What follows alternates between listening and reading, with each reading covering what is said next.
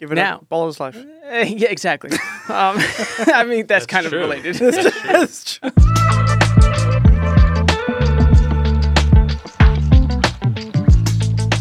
So we recently celebrated America's birthday, July 4th, with fireworks and, and a little bit of barbecue. I, I And didn't, but- beer but, and- yeah, yeah, Well, I had a cider, but yeah.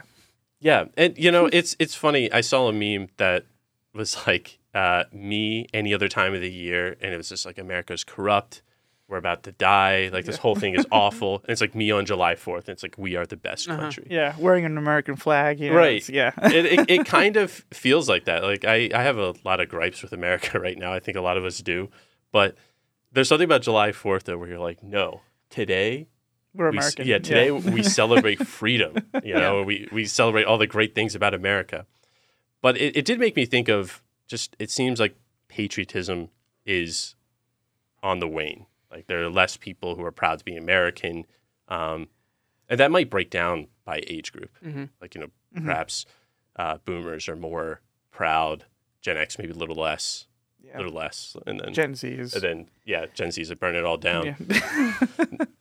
No hate to Gen Z, but you know. yeah, yeah. yeah, Um, is it. what it is. Yeah, so it made me think a little bit about uh, the nature of patriotism, which I think is a like sub sub branch of justice, of the virtue Mm-hmm. of justice. I think um, obviously uh, some someone like Aquinas does not talk about uh, patriotism, Right. but he does frame patriotism in sort of a in the virtue of piety, which is which is interesting. So you have the virtue of justice, which is uh, giving one a simple de- you know simple definition, giving one What's due? what's due, Yeah. and then from there you have piety, which is that you bestow proper service and love. He says on your your friends and family, and even your country Yeah. and those who govern you. Right. And So- that's how that's how I've understood piety is is justice as it relates to God, family, and country. Yes, Um, like giving what is due to your country, to your family, and to um, God. Right. So- So, someone who is just is is uh, not just kind of in matters of social justice or matters of uh, crime, criminality, or something, but uh, in all those levels, as you said, Father, it, it not you know not just uh, civil society, but also your government, and your family. Um, but I didn't realize that in justice, there's so many uh, tied up um, other virtues. You know, there's um, or I guess other uh, morals um, like truth, uh, friendship, and, and gratitude. Mm. And it's interesting because I think all of those things are kind of falling apart Yeah, yeah. right now. Yeah. Um, that uh, oh, also the virtue of religion is included in. in Oh, right. Yeah. Um, but I, I feel like all those things are on on the wane. Like Mhm. religion's on the wane, Right. truth, Gratitude's out. gratitude's Yeah, out, and then uh, even down to friendship Mm. is kind of all deteriorating. So when you have, I think, all these virtues falling apart, I guess maybe it makes sense as to why people don't feel patriotic. Yeah. Um, and I think people don't feel as though they owe something to the country. That's exactly right. I think that's that's where my mind was going right now. Is that this idea that I owe something to something other than myself? I think like Amer- like what we've become as modern individuals, uh, especially in America, I think is that like I am free, I have I, I can do whatever I want, and so this idea that I owe something to someone else and that I can't be fully independent um, which I think is another word. I can't be fully isolated, to put it negatively. I think is kind of repulsive um, to a lot of people. Um, what do I owe my? Uh, what do I owe God? You know, what do I owe my family? I am a self-made man, right? Um, I think that's. I mean, that's presupposing that uh, those ideas of uh, freedom and independence are, you know, are not. I, I think they're not as authentic as they originally were mm. now and we'll get into we, we can get into that like what Yeah. freedom means what people think freedom means now and what it you know used to mean but yeah anyway yeah those are good distinctions so Yeah, so it, to be, if you owe something to someone, you're indebted to that person. So, and I, I don't know, yeah, if, if people think about being indebted to America. Yeah. I think it's a, lot- it's a lot like, well, it, it's uh, almost as if uh, to follow another popular Gen Z meme, like I didn't choose to be born, Mm-hmm. so like take care of me. Right. So it's, I didn't choose to be American, So uh, America should take care of me. And there there is a, a relationship there though. So we are indebted to the country because, I mean, hey, our highways for the most part work. That's nice. Right. Uh, we aren't facing like catastrophic bombings every day. We have air conditioning. You I mean, that's- know, uh, we have we have all these things that you know the country does need to take care of its citizens. That's true.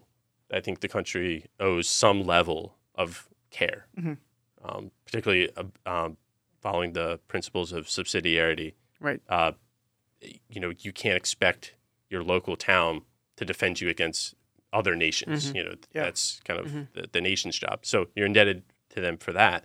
Um, but it seems as though now, uh, not to harp on this point too much, that people think the, the country's indebted to them.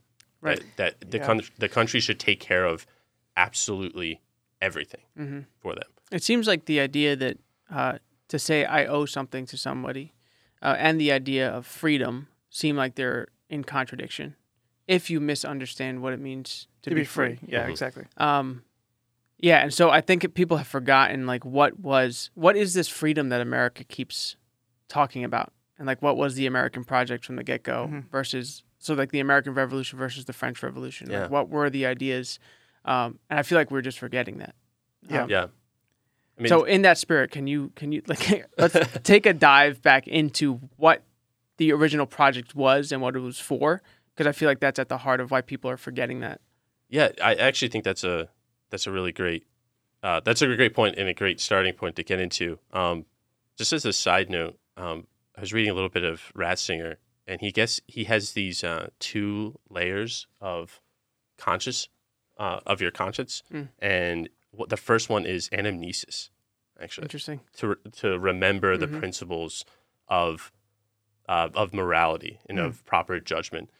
And I think for Americans, we need to remember Mm. what was the founding project. Go- Like kind of go back to the beginning, Right. Um, because when you look at the two revolutions, you know you have America, and then shortly after you have the French Revolution. They're very different revolutions. Um, you, the the French Revolution was, I mean, this is broad, broadly speaking, it was much more, um, I don't know, for lack of a better term, Violent. uh, it was, it, it was, I don't want to say atheistic, but it was almost um, maybe naturalist. Like or they, humanist, maybe. yeah, because yeah. they believed that natural rights just existed in the fabric of nature. Mm. That it was just part of of being, were these natural rights. Uh, to which Nietzsche will Mm. later say, "What do you, again says who? Yeah. Like yeah. like what do you- like this to believe that rights just exist, Spring up from the ground. right? Yeah. they, yeah, they're, yeah. They, they they're just there. Is Mhm. in Nietzsche's point of view just as fantastical to say that God became man. yeah. Mhm. It's like what, what are you talking about? It That- presupposes uh, the immater- an immaterial principle. Right. Yeah. and and so they they had kind of much more of a humanistic view, whereas the Americans, wh- whether you know, there's a lot of debate about you know the founding fathers and that they really believe in God and were they Mhm. good Christians. This whatever they believed, what they did was they took the ideals of the Enlightenment and wrapped it in Protestantism. Mhm. Right. Right. And even you know Yeah. by you know all men are endowed by their Creator with Yeah. certain Yep. inalienable rights. So Yeah. they right from the get go they they realized that these rights were not just self evident. They didn't just exist in the fabric of nature, but they were actually bestowed upon man by God. Yeah. Mhm. Yeah, and that's a huge, a huge point to remember. I think a lot of um, I had a class on um, it was called Freedom and Truth, uh, about religious freedom, and we spent one whole class. It was a seminar style, and we we spent one whole class discussing um, this idea on whether or not America um, is just a blank slate, or if there's actually a metaphysical foundation on which um, we, we can actually have religious dialogue uh, and discourse. Um, and it was kind of a split um, split um, opinion in the class. It's pretty heated, I remember. um, but I think when you go back and read uh, the Declaration of Independence, um, you know that that towards the beginning we hold these truths to be self-evident. You're automatically implying truth. Um, you're talking about um, cre- um, you know uh, that all men are endowed with their cre- uh, by their creator with certain unalienable rights. Um, this is obviously a metaphysical foundation. um, which they're presupposing, Mhm. uh, on which then religious freedom can spring from. And so it's not like, well, you know, the American project is uh, just born out of this idea that is relativistic. Mm. Like, you know, you say your thing, I say my thing. And um, I think when you go back and actually look at the foundation, it's, it might not be popular to say, but I think it is a deep sense of truth that springs from a Judeo Christian um, philosophy. Yeah, Yeah. metaphysic. Um, and so, you know, this idea that, you know, uh, that again, that America is a blank slate, I think is just on, um, it's, it's uh, ignorant of history, ignorant of our foundation. Um, we can get into the implications of what that means later, but just, you know, just going off of what you were saying, Lee. Yeah. So, Yeah, I think the French Revolution tr- really tried to kind of sever themselves from these religious claims that they believed that they could find natural rights apart from the Book of Genesis, whereas the American project, as much as uh, the founders may have been influenced by the Enlightenment, men of the Enlightenment, uh, they still ultimately found their justification for natural rights in Genesis, essentially Right. that they found that man is created in the image and likeness of God and therefore possesses these rights. yeah. Mhm. Um, I- but again, the the uh, French Revolution really wanted to say that rights had nothing to do with Christian history, Yeah. and, and it owed nothing to Religion. re- yeah, revelation that these rights were just eternal and universal. Uh, to which again, Nietzsche will say, "says who? Where are you finding these eternal rights? Yeah. I, I, I don't see them." Well, and you know, from my limited non- knowledge of um, the French Revolution, um, you know, it, it makes sense that if you're going to claim something as um, natural, uh, and saying that you know there is no transcendence and that these rights are just you know um, nat- again natural, then it would make sense that you lead. You know, it leads to something like the uh, Reign of Terror. You know, where we're beheading nuns, um, Right. because it's like there's no morality, and so if everything's natural, um, there is no God, um, then it's just it becomes a, a power struggle, really. Um, and I think that that's where you can argue maybe, you know, uh, yes, the French Revolution was it, it came out of um, a, a system that was flawed, right? Mhm. Um, you know, it's not like these people were just like, oh, I just want to start killing people. Mhm. Like there were serious um, flaws, uh, you know, in France before the French Revolution. Um, but if you if you're not if you're not acting off of a religious framework, then it just becomes the people versus um, the government, Right. And who cares who wins really if, if that's the case, right?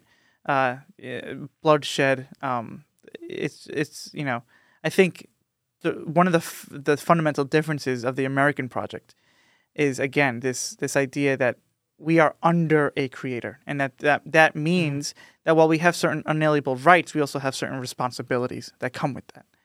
Uh, Yeah, I'm, I'm looking at the uh, the document that came out from the French Revolution, the Declaration of the Rights of Man and, of the Citizen. Yeah, Um, right. Article one is men are born and remain free and equal in rights. Social distinctions may be founded only upon the general good.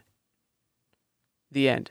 Like and what's the Well, general see, good? Yeah, the, Yeah, the- it's it may be founded upon the general good. So if I think it's the the general good that we start making class distinctions, yeah, exactly. then Yep. That's the you know, general the- good. You know, the Right, will the will of man makes these rights. Like Um, Nietzsche would say, says who? Yeah, Like, What right. is the general good? Right, and I think it evol- uh, he might even say that eventually, uh, what ends up happening is the will to power, because you say it, it. I'm going to assert my my power over you and put you in this class because that's the Mhm. good. That's the That's good. that's Mhm. that's for the good of, Right. of man. Um, going back to some of the points you made, Father, about how you know, like the reign of terror is. I th- again, that's a crucial distinction between French and American Revolution. Is uh, the French saw the religious as uh, sort of backwards relics of the Dark Ages and holding back progress, whereas you don't really see that in the American Revolution at all. Um, of course, you have you know different disputes among Christians, but it, it was in a sense uh, the disputes in America over Christianity were about who was the purest, Right. not so much like well, you know, Quakers are holding back the Baptists and the, Right. and the Catholics Yeah. are holding back the, the Quakers. It, it was more of um, trying to find a uh, a truly Christian like paradise Mm-hmm. instead. Uh, no, it, they think they both have their issues, um, obviously, but America, again, whether, whatever people think about the foundation, uh, does have a religious sense to it. Yeah. very much a, a Protestant relig- re- Right, religious sense right. to it. And then as it relates now, it's like you see kind of left and right bickering about what is the common good and what is the good of the people. And then you have things like uh, freedom of speech and censorship, and you know, all with the intentionality of this is for the good of the people. hmm It's like we're gonna we're gonna block that Hunter Biden report on his laptop for the Yeah. good of the people because you know otherwise Trump might get elected. Like God forbid. Like so they they had to determine what the good of the people was, um, and that's like an abuse of their power.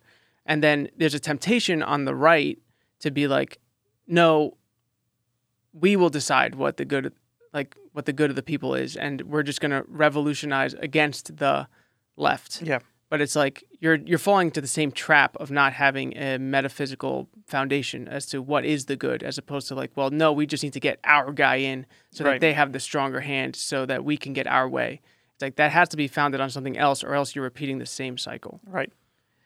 Right. And um, I think to say that to say that we're free in America has to presuppose that we come from a creator.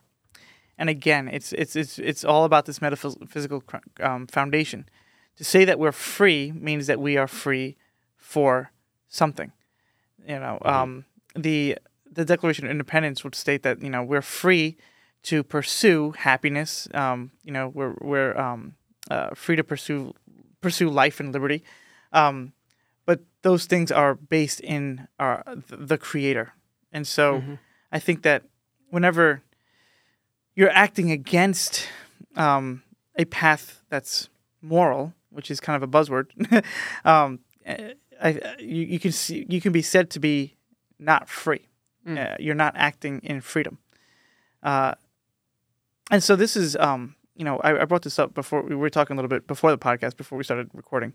Um, but this is why I think America has every right, the government has every right to put up um, statues or monuments um, that have religious symbols. Um, well, and particularly Christian symbols. Like, you know, you have um, uh, like uh, um, the Ten Commandments in libraries and stuff like that. Uh, whereas I think the government also has every right to take down satanic symbols.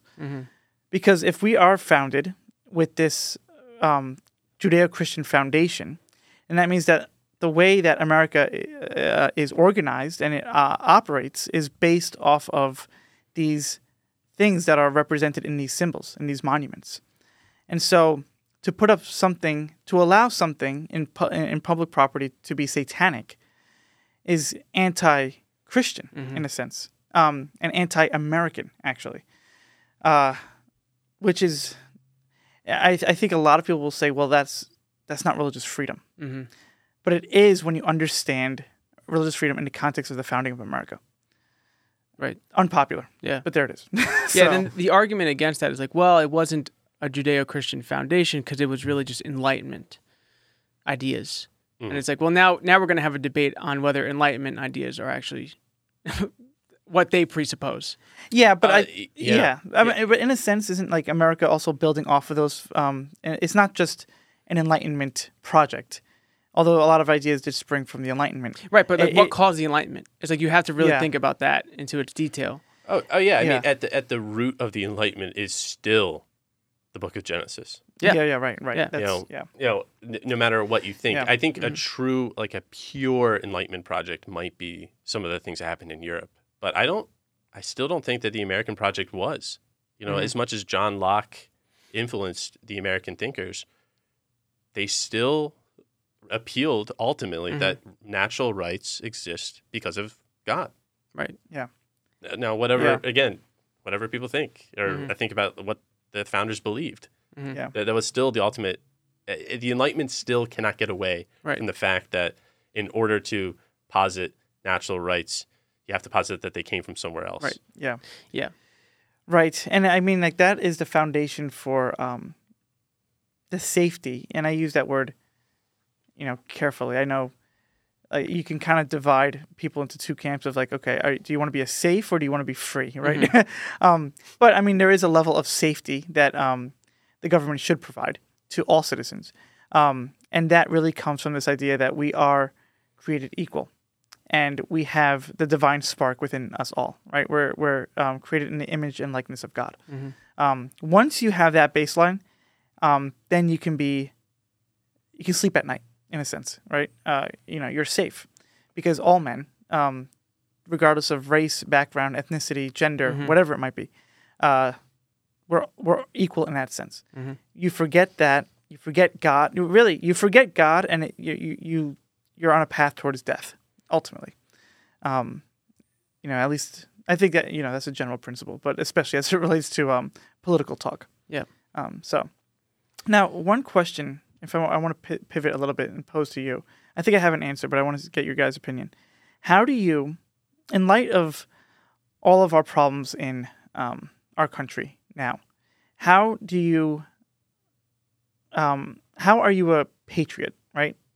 Like, what does it mean to actually um, give what is due to your country? You know, to to to be pious, uh, and to be a patriot when, let's just say, this is over exaggeration maybe, but ninety five percent of America is like falling to pieces.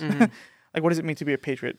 To be proud of your country, you know, um, proud to be an American.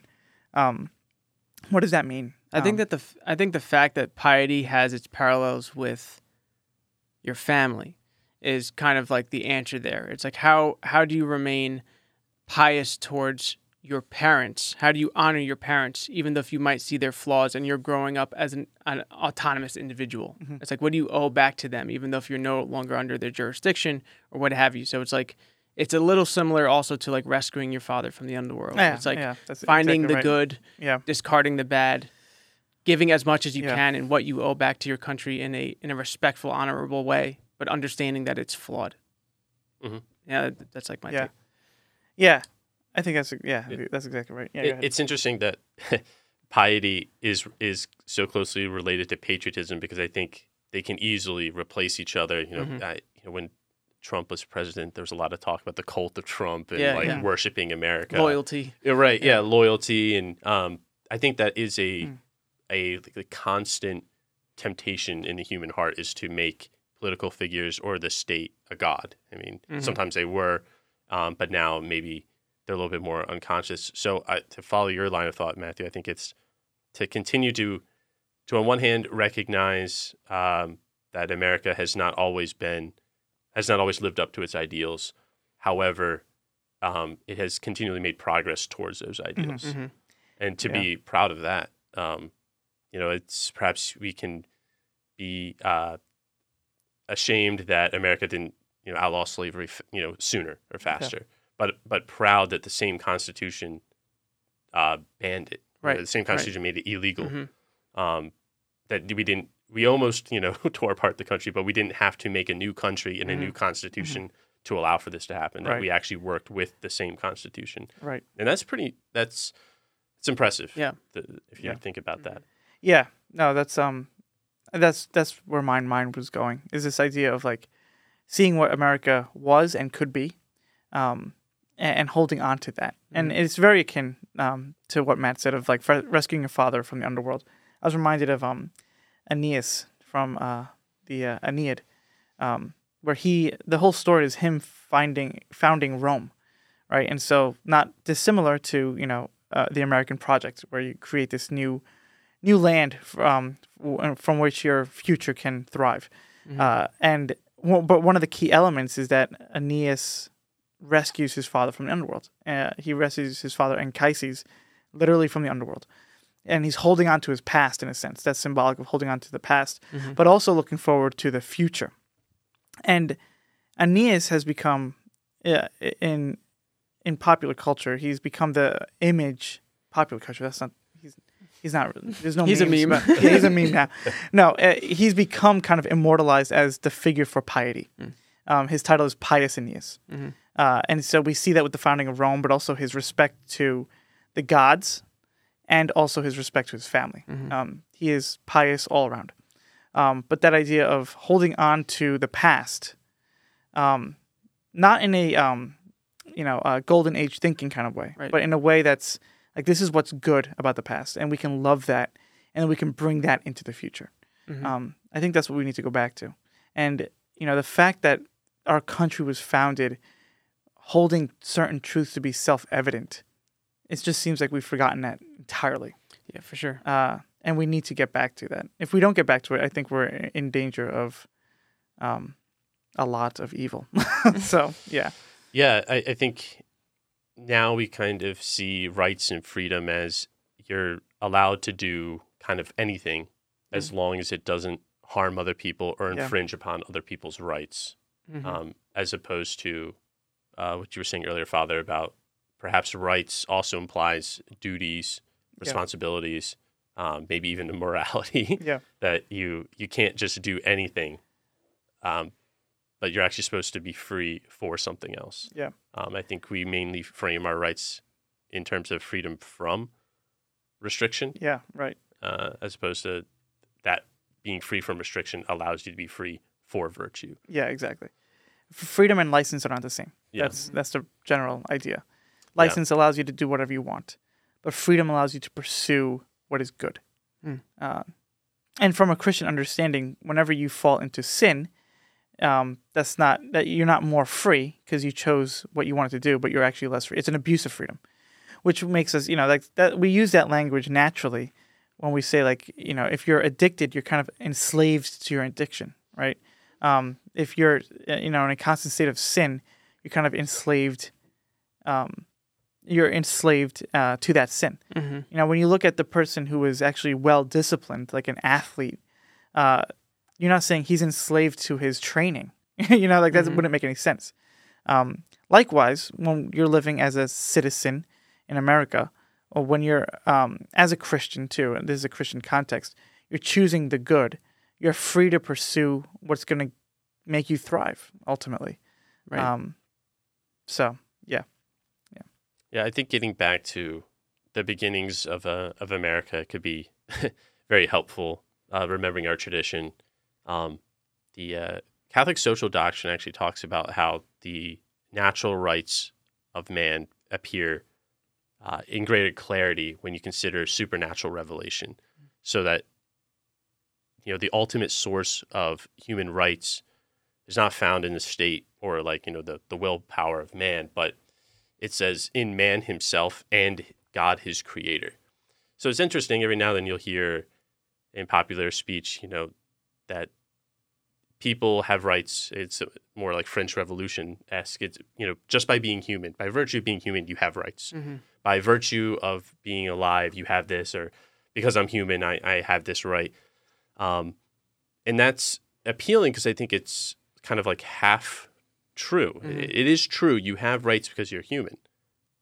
But then there's this other element that you have to add in, which is also rooted in God, your creator. Right. hmm But and but that's the part that I Mhm. think we we're we're slowly starting to lose, and we're Right. starting, and we're starting to cut out, and because of it, we're starting to lose the foundation of any of these rights. Mhm. And so uh, we've talked about this before, and Peterson's talked about it as well. Of we're now calling into question certain rights yeah, Right. because we're we're losing the foundation um, that gave you those rights to, to Mhm. begin with. So now we're wondering, uh, wh- uh, what is what is the definition, or what you know, when does life begin, kind of thing. What Mhm. is the definition of of of man and woman, human nature? Uh, does human nature even exist? Mhm. Does free speech exist? Um, does everyone have the right to free expression? All Right. you know, all these Mhm. different things that come from when you just root it in humanity. All you have to do is kind of tweak humanity a bit, and then you can justify whatever. Yep.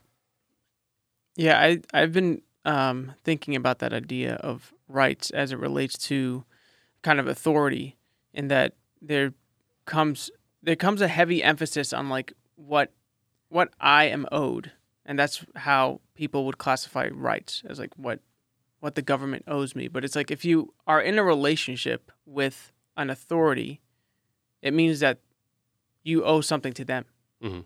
and so you can't just sit. You know, like if I was to classify what I allow my children to do, I could call that something like their rights. You know what I'm saying? It's like here are the things, here are the parameters in which you are free and what you should expect from me to give to you. Mhm. However, because of the nature of father and child, they owe things to me. So it's like the only way you get these rights is, is if you're under this umbrella and you fit into the hierarchy. Like, So it's like Mhm. the idea that we just are born with rights with no source and there's no counter response of like, well, here's what you owe. You just you lose the whole picture. Like it just doesn't make rights don't even make any sense.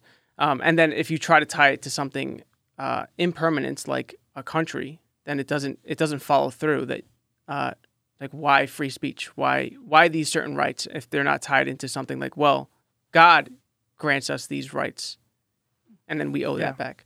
Yeah, right. Well, it becomes um, maybe a social contract. Yeah, like, well, exactly. you, you have these um, so long as the social contract holds up. Mhm. But then, Yeah. well, what if you break the contract? What if that breaks down? Um, you know, I guess you don't have them if you were outside of the city walls. Do you not have these social contracts anymore? Right. Mhm. Um, yeah, it, it breaks down pretty quickly. Um, do you want to? Can we pivot to uh, the gospel and first reading from July second? Um, it's kind of related, and I wanted to bring it up as it relates to kind of the freedom for something versus just freedom from anything.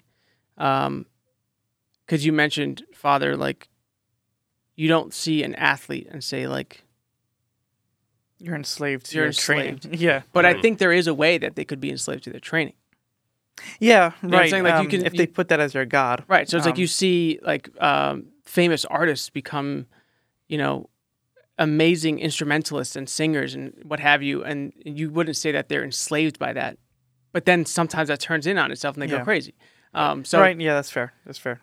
So the the question how is is like how does that work, and then is there a way to, uh, to be free ultimately? How do you how do you live into that life without it kind of turning in on itself? Yeah. Right. And you, so you're implying that these readings get at that um, Yes. point. Yeah. Um, so can you read the? This is from the 13th Sunday of Ordinary Time. This was from July 2nd. Yeah. Um, can you read the first reading, and then we'll get back to that. But I just want to lay that as a foundation first. Okay, let's see. So, first reading from Second Kings uh, starts. So, so hold on, one thing. It's Elisha, right? It's not Elisha. Is that how you pronounce it? I so I pronounce it Elisha. You do. Okay. Yeah. Okay. Let's go with that one then. It's not like Alicia Keys. Well- okay. Um, no, because one of our lectors was pronouncing it El- Elisha, Yeah. but um, the mic was distorting it to where it sounded like Elijah. Elijah. And so yeah. I think like for that distinction, I think Yeah. Alicia Elisha, I mean, uh, Alicia Elijah right. is, yeah. but I don't know what's I, I mean, I guess if you want to get really, into it. really fancy, you can call it El- Ali, Alicia, Alicia, uh, Alicia, El- Uh, because it's oh like, Elisha, uh, uh, like yeah, the yeah, accent Right. on the uh, Yeah. A at the end, Mhm. yeah, because the stress. Yeah, yeah. Okay, but Pick your favorite one. whatever you, I'm gonna just do Alicia. now we so. know that it's yeah, we know it's not Elijah. That's all we're gonna Yes, say. yeah, so. that's exactly. Okay. Uh, one day Elisha. Is that how I'm saying it? I can't remember what I said. however you want to say. it. Okay. One day Elisha came to Shunem, where there was a woman of influence who urged him to dine with her. Afterward, whenever he passed by, he used to stop there to dine. So she said to her husband, I know that Elisha is a holy man of God. Since he visits us often, let us arrange a little room on the roof and furnish it for him with a bed, table, chair, and lamp, so that when he comes to, stay with us, he can stay there. Some time later, Elisha arrived and stayed in the room overnight. Later, Elisha asks, Can something be done for her? His servant Geh- Gehaziah, right? Gehaziah, yeah, sorry, answered, Yes. So she has no son, and her husband is getting on in years. Elisha said, Call her. When the woman had been called and stood at the door, Elisha promised, This time next year you will be fondling a baby son. The end. So essentially, the woman invites Elisha into her home, and and then he blesses her with a son. Um, Yes, so and yeah, so and what's important here is that she wants to show this hospitality to Elisha, not because of who, like, not because of a natural reason, but because that he is a holy man of God. mhm, right, Right. yeah. Um, So let, let's hold on to that for a second, and then can you read the gospel um, for that Sunday, which is uh, from Matthew? Okay. Sorry, No, a bunch. no, that's fine. Um, it's a short paragraph. I was ordained to actually proclaim the gospel, so there you go. Um, so this is from Matthew 10. Um, and yeah, it starts here. Jesus said to his apostles, Whoever loves father or mother more than me is not worthy of me. And whoever loves son or daughter more than me is not worthy of me. And whoever does not take up his cross and follow after me is not worthy of me. Whoever finds his life will lose it, and whoever loses his life for my sake will find it. Whoever receives you receives me, and whoever receives me receives the one who sent me. Whoever receives a prophet because he is a prophet will receive a prophet's reward, and whoever receives a righteous man because he is a righteous man will receive a righteous man's reward. And whoever gives only a cup of cold water to one of these little ones to drink, because the little one is a disciple, amen, I say to you, he will su- surely not lose his reward. So the uh, some of these thoughts come from um, things that Pageau has mentioned in terms of the way we think about uh, sacrifice and participation and attention.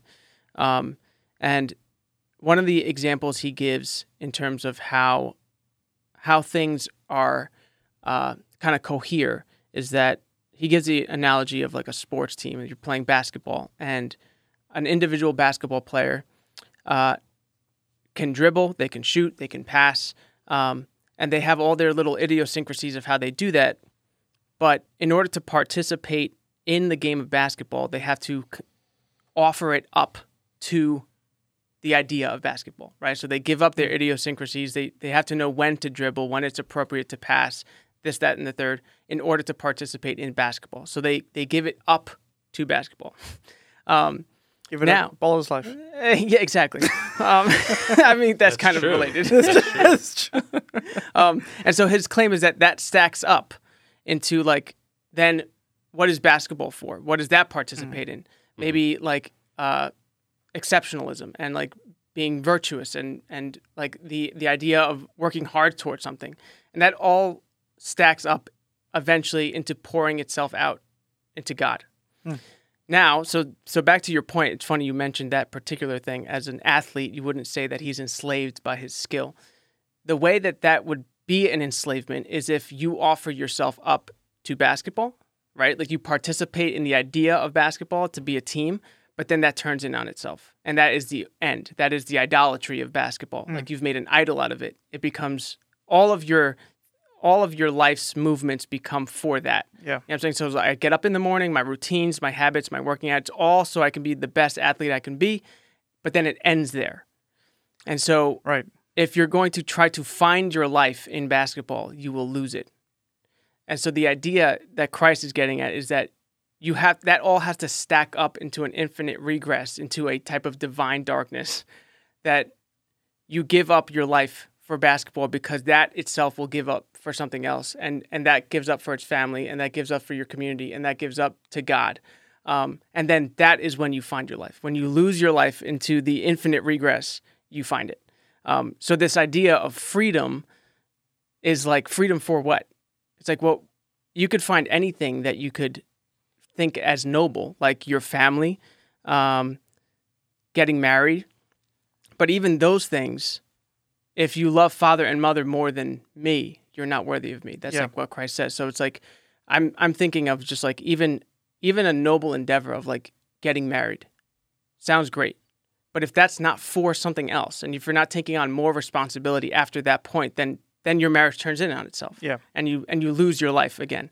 Um, and so if you're trying to grasp, be like maybe this is the end, maybe this is what it's for, uh, you lose it. Yeah. I think that's what he's trying to get at. Yeah, I I mean I think that's spot on, and I think um, yeah, yeah, considering the second part of the gospel. The, the gospel is kind of split up into two parts, uh, where it says, "Whoever finds his life will lose it, and whoever loses his life for my sake will find it." That's the end of the first part, and then he goes on to give examples of uh, um, receiving rewards hmm in relation to what you're giving up. Right. And so, um, you know, whoever receives a prophet because he's a prophet receive, will receive a prophet's reward. Um, so, like to use your example of basketball, whoever um, whoever offers up his life for basketball because he is an athlete will receive a basketball player's reward. Exactly. But that's where it stops. Like Right. that's the ceiling. Right. You're not going to get any more than that. You're Right. not going to get more meaning out of that. You're Mm-hmm. you're just going to get a basketball player's reward. Yeah, right. Which is uh, not enough for Right. man ultimately.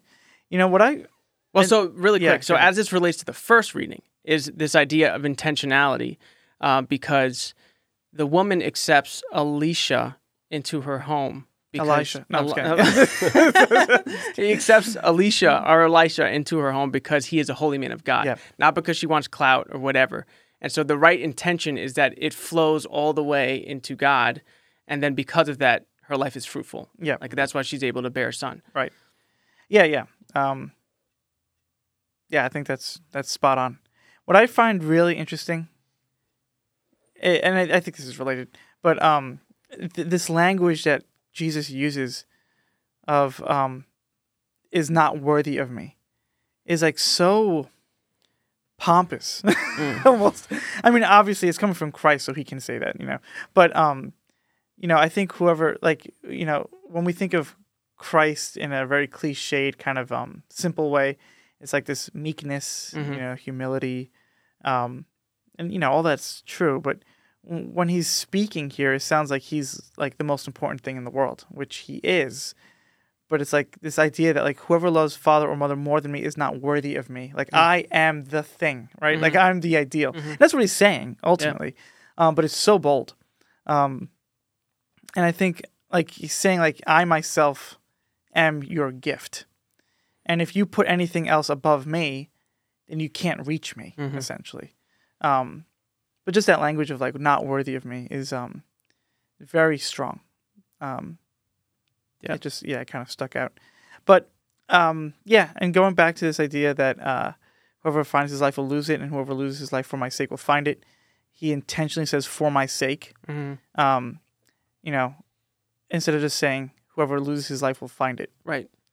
Because you could lose your life in, in anything, anything. yeah, exactly Mhm. um, so yeah, Yeah, and I, I do think that like it gets there's the the other side of this is kind of something that I've struggled with is like overthinking every action to make sure it flows. Like, how is this going to be for Christ? yeah Um, Mhm. And there there becomes a kind of like hyper meticulous, almost scrupulous way of going about your decisions. And I think that's like the wrong way to do it. Um, but you can like examine your life and see if things are becoming an idol to themselves and, and look at your unconscious behavior and your motivations um, to make sure that they're oriented. But I don't think that looks like a kind of like painstaking journaling of like following the through line, but it's something you can meditate on. So Yeah, like something yeah. as simple as like, what am I going to eat for lunch? That ultimately stacks up in the glory of God. You know what I'm saying? Like that's ultimately for worship of God. But it takes a it takes some time to meditate on how that's there. But things can pop up as to like, well, am I eating healthy to look good because I'm vain?